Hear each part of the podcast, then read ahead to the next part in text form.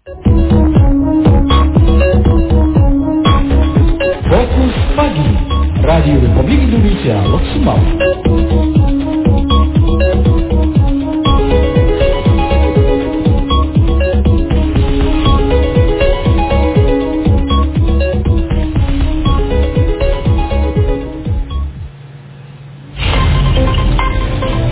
pukul 6 waktu Indonesia Barat dari Loksmawe Aceh Utara, Radio Republik Indonesia menyampaikan berita pagi.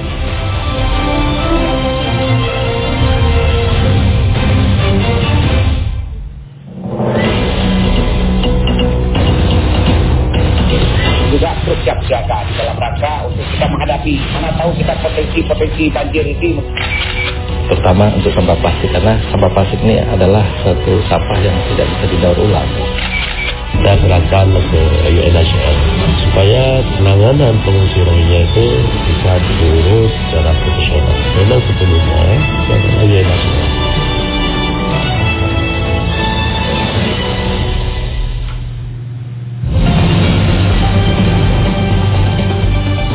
Tim redaksi RRI Loks Mawe telah merangkum hasil liputan di antaranya Jamaah sholat terawih lebih memilih pulang jika masjid menjarangkan saf sholat sesuai prokes COVID-19. Waiting list calon jamaah haji semakin lama, bahkan bisa mencapai 30 tahun, apalagi adanya penundaan pemberangkatan. Bersama saya Maimun Akbar Dan saya Denny Pribadi Yusman Inilah berita selengkapnya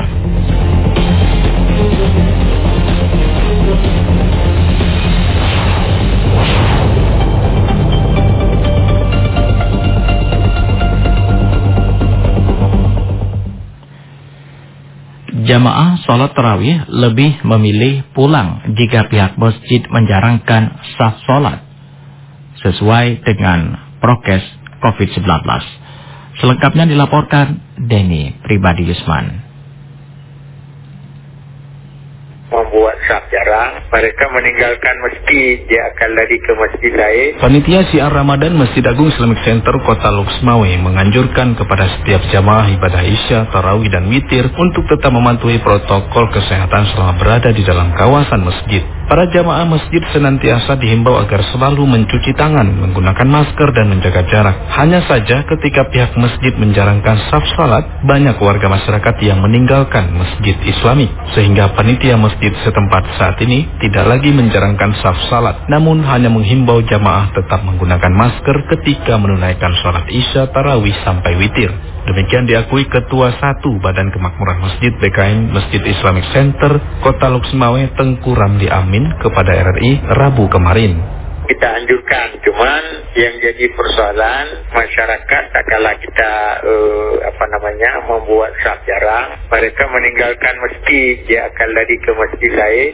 yang kira-kira uh, apa namanya salatnya itu sesuai dengan aturan fikih, uh, maka uh, kita tidak menjarangkan saf, tetapi kita sediakan tempat cuci tangan dan kita himbau supaya menjaga jarak dan juga uh, menggunakan masker. Gitu. Dikatakan pula sudah tiga malam belakangan ini jamaah tarawih yang datang ke Masjid Agung Islamic Center jumlahnya mencapai tujuh saf laki-laki dan sembilan saf wanita. Tiap safnya jumlah jamaah lebih dari 100 orang.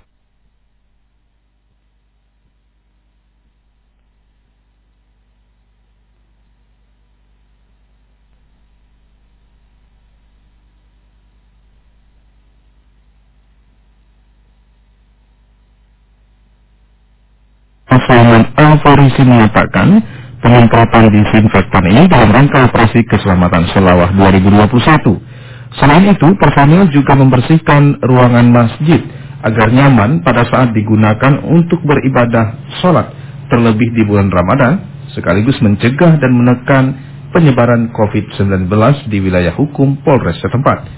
Pihaknya berharap dengan telah disemprot disinfektan tersebut, areal masjid jami terbebas dari ancaman virus COVID-19 dan masyarakat dihimbau tetap mematuhi prokes kesehatan ketika beraktivitas di luar rumah.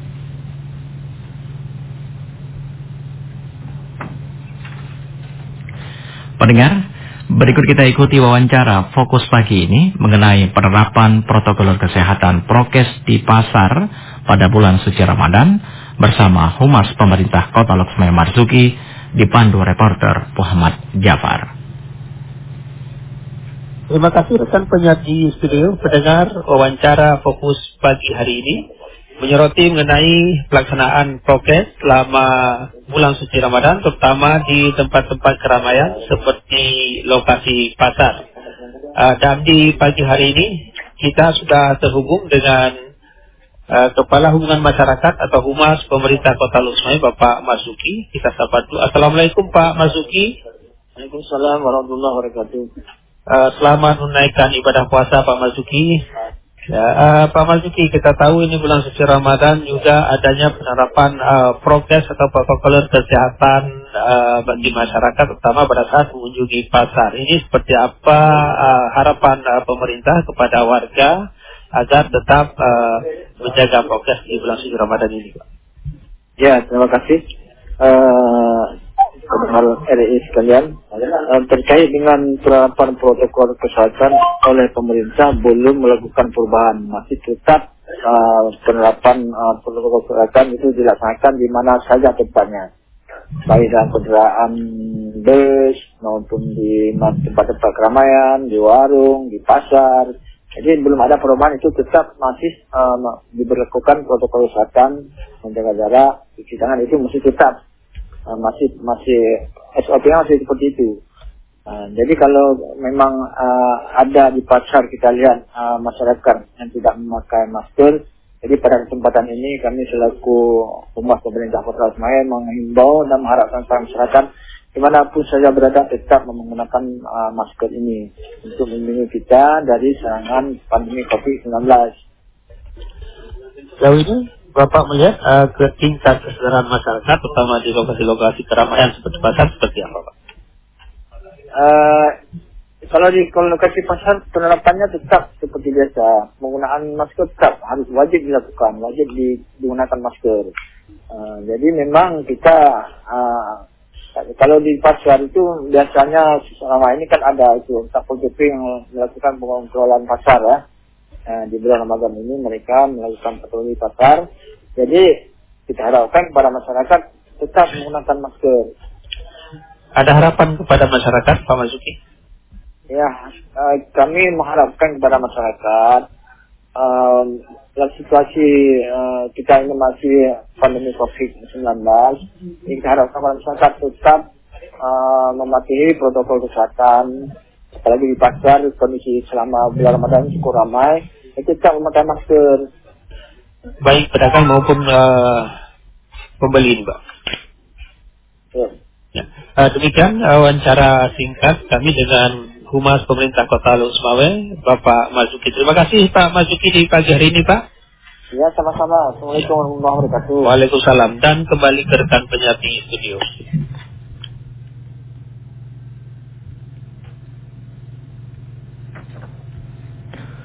Pendengar waiting list calon jemaah haji semakin lama, bahkan bisa mencapai 30 tahun. Apalagi adanya penundaan pemberangkatan calon jemaah haji tahun lalu, sedangkan pendaftaran calon haji setiap hari tetap ada. Berikut Nasrullah melaporkan. Setiap hari jamaah haji yang mendaftar haji terus bertambah, 5 sampai 10. Kota haji kita, kota Lesmi kan bertambah. Kepala Kantor Kementerian Agama Kota Lukspawe, Bayhaki Hanafiah mengatakan adanya penundaan pemberangkatan calon jemaah haji tahun 2020 tentunya sangat berdampak terhadap waiting list calon jemaah haji sehingga angka tersebut semakin bertambah apalagi setiap harinya masyarakat selalu ada yang melakukan pendaftaran sebagai calon jemaah haji bahkan pihaknya memperkirakan waiting list calon jemaah haji saat ini bisa mencapai 30 tahun Menurutnya, jika sebelumnya waiting list ini mencapai 20 hingga 25 tahun, namun karena adanya penundaan pemberangkatan haji tahun 2020 lalu, maka angka waiting list tersebut semakin bertambah. Bahkan jika di tahun 2021 ini juga masih terjadi penundaan pemberangkatan calon jemaah haji, maka angka tersebut akan semakin membengkak dan durasi masa tunggunya juga akan semakin panjang. E, kemudian karena adanya pandemi kemarin tidak bisa kita haji menunaikan pada haji 2020 hmm. jadi otomatis eh, jumlah jamaah haji bertambah dan eh, jamaah yang menunggu itu lama kalau dulu misalnya 20 tahun atau 25 tahun mungkin tahun ini kalau kita eh, lihat sampai 30 tahun harus menunggu. Karena jamaah haji sudah semakin banyak. Selain itu, saya ditanyai tentang proses pemberangkatan haji untuk tahun 2021 ini, Teramayaki untuk persiapan terkait hal tersebut sudah dilakukan oleh kantor Kementerian Agama Kota Luxmawe, seperti pembuatan paspor dan dokumen lainnya untuk calon jemaah sudah dilakukan, dan pembinaan-pembinaan juga sudah dilakukan. Di daerah terangnya sudah siap tinggal menunggu informasi lanjutan dari Kementerian Agama Republik Indonesia terkait dengan izin dari pemerintah Arab Saudi. Kemudian menyangkut tahun 2001 kita menunggu izin dari pemerintah Arab Saudi. Jadi kita sambil menunggu izin Arab Saudi ataupun dibukanya bisa menunaikan ibadah haji Arab Saudi kita terus pembinaan jamaah terus berjalan. Jadi kampung-kampung di kecamatan ada menasi haji lokal dari KBIH, dari tokoh-tokoh agama terus melaksanakan.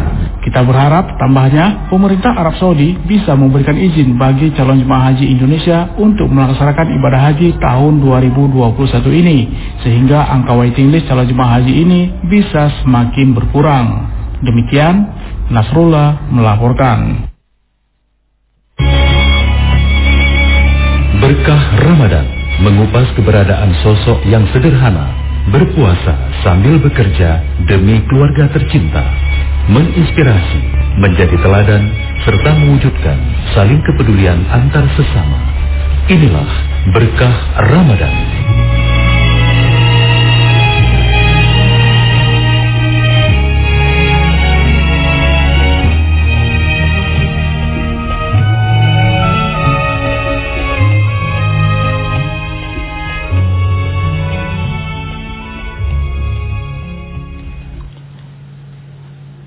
Usia yang sudah lanjut usia, seorang pemulung harus tetap bekerja untuk memenuhi kebutuhan keluarga.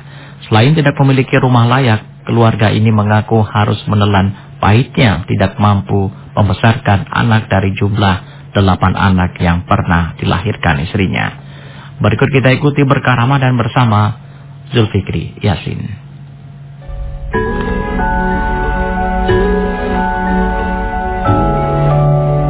Pilih hatam pas tak pilih pilih nak pilih aqua kira menang pada betul-betul yakin zaman Warga Desa Ujung Blang, Kecamatan Banda Sakti, Kota Loksmawe mengenalnya sebagai keluarga yang tidak pernah mengeluh tentang kondisi ekonomi mereka yang tidak mencukupi.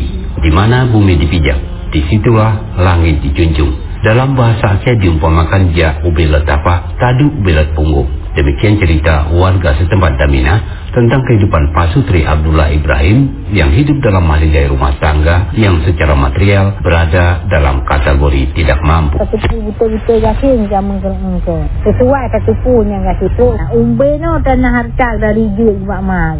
Ma di lampu gok tu bagainya. Sampai nah. Oh gok berdua ni kayu se lampu tunggu cik parak daya. Ini boleh kudu pada mana kuatra yang sunyi tu. Hawa. Anak titi eh pi hana penampilan dapat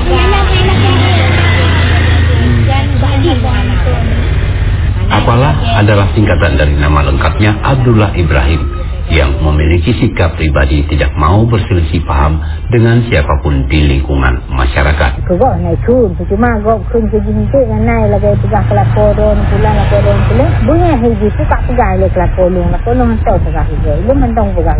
Di lokasi bangunan rumah sederhana berdinding kayu ukuran 4 kali 6 ini, tepatnya di sebuah gubuk. Saya datang berkunjung Kebetulan beberapa jam menjelang waktu berbuka puasa, mereka sedang merapikan botol plastik yang akan dibawa untuk dijual ke pengepul barang bekas. Biasanya Abdullah Ibrahim bekerja sebagai nelayan, namun di usia yang sudah semakin lanjut, ia pun mengakui harus mengalihkan profesi sebagai pemulung untuk mencari barang bekas. Sekarang tidak pergi ke laut lagi. Saya tidak sanggup lagi pergi ke laut. Saya orang sudah tua. Sesaat kemudian, Abdullah Ibrahim bersama istrinya kembali terlihat sibuk bekerja membersihkan botol yang telah dikumpulkan beberapa hari oleh suaminya. Bermodalkan sepeda becak, kadang ia harus menempuh perjalanan hingga mencapai tempat keramaian pasar di wilayah Gedung Aceh Utara. Terkadang ia juga mencari tempat keramaian atau tempat pesta yang banyak menghasilkan sampah plastik yang bisa dikutipnya. Jauh. Juro kerja apa penghasilan? Ya ada kena ada berapa bulan dua puluh lebih dulu. Ya lah, apa yang itu? Ya apa itu yang juga ini apa yang itu? Itu tadi benar. Oh, jangan numpang, mending numpang bar-bar nongkrong ya. Sambil mendengarkan siaran radio Pro 1 RRI, ia pun bercerita tentang pengalaman pernah tinggal di gubuk yang dirasakan kini masih tidak jauh berbeda setelah ia menempati bantuan rumah sederhana di lokasi tanah milik orang yang tampak juga terpisah dari rumah warga lainnya. Ah, sama juga. Sama kita nggak ada beda-beda. Uh, semua kan gitu juga. Oh ada lagi, kami nggak ada, uh, nggak saya minta. Meski sehari-hari hanya mengantongi pendapatan sebesar Rp20.000 per hari, namun ia merasa bangga masih bisa menghidupi anak istri yang belum bekerja. Kadang-kadang 300, kadang-kadang 200, kadang-kadang 150. Hari kerja? Bukan, satu minggu. Kadang dapat uang 150, 200, kadang-kadang ada 300, sudah banyak. Sadar akan kehidupan rumah tangganya yang membutuhkan uang untuk kebutuhan sehari-hari, maka istrinya ikut menambah penghasilan bekerja sebagai pembantu rumah tangga. Ujung hana tu, ya ya ni gok hana. Hmm. Ha, anak kerja-kerja tipu lah ini gok dari tablang ni. Hmm. Aku anak muda aku puo katanya. Ada atas like gua banyak kadang-kadang dia gudung kat like gua. Karena keadaan kurang mampu sehingga mereka tinggal di rumah yang sederhana yakni rumah bantuan yang didirikan menumpang di lokasi tanah milik orang lain yang baru tiga bulan ia tempati bersama keluarganya.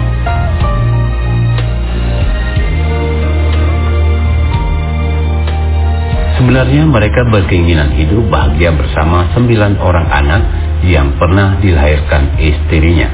Akan tetapi nasib berkata lain. Sambil menahan sedih dan menitikan air mata, Pak Sutri yang telah dikaruniai sembilan orang anak ini harus tabah menerima kenyataan hanya satu putra saja yang mampu ia besarkan hingga usia beranjak dewasa. Anak rame, sudah meninggal, ada delapan, sudah meninggal. Delapan meninggal. Uh, itu yang nomor delapan tuh, potong. Yang hidup satu orang. Hmm.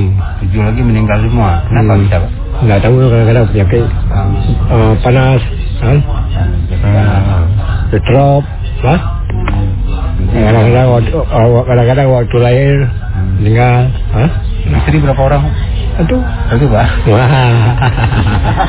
ya. Begitulah potret kehidupan warga desa Ujungdang, Kecamatan Banda Sakti, Kota Luxmawe, yang tabah menjalani hidup bersama suaminya yang bekerja sebagai pemulung. Abdullah dan Ruhaya mempunyai semangat membaca untuk mengarungi kehidupan demi satu orang putra kesayangannya yang kini sudah beranjak dewasa. Demikian berkah Ramadan bersama Zulfikri Yasin.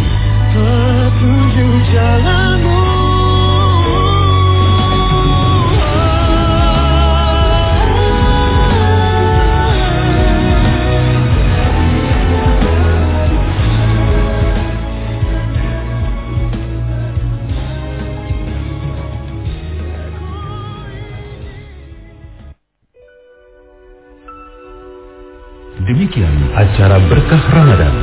Mari kita wujudkan kepedulian antar sesama di bulan penuh berkah ini.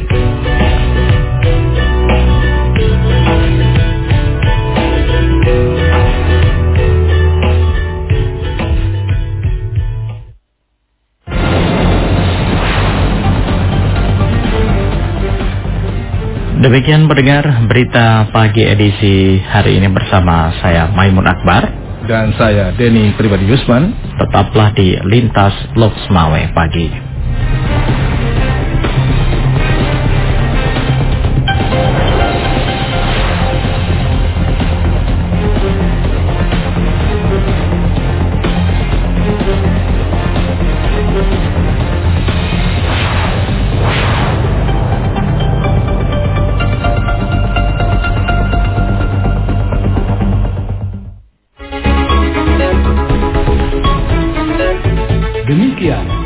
Kampus Pagi, Radio Republik Indonesia, Loksumat.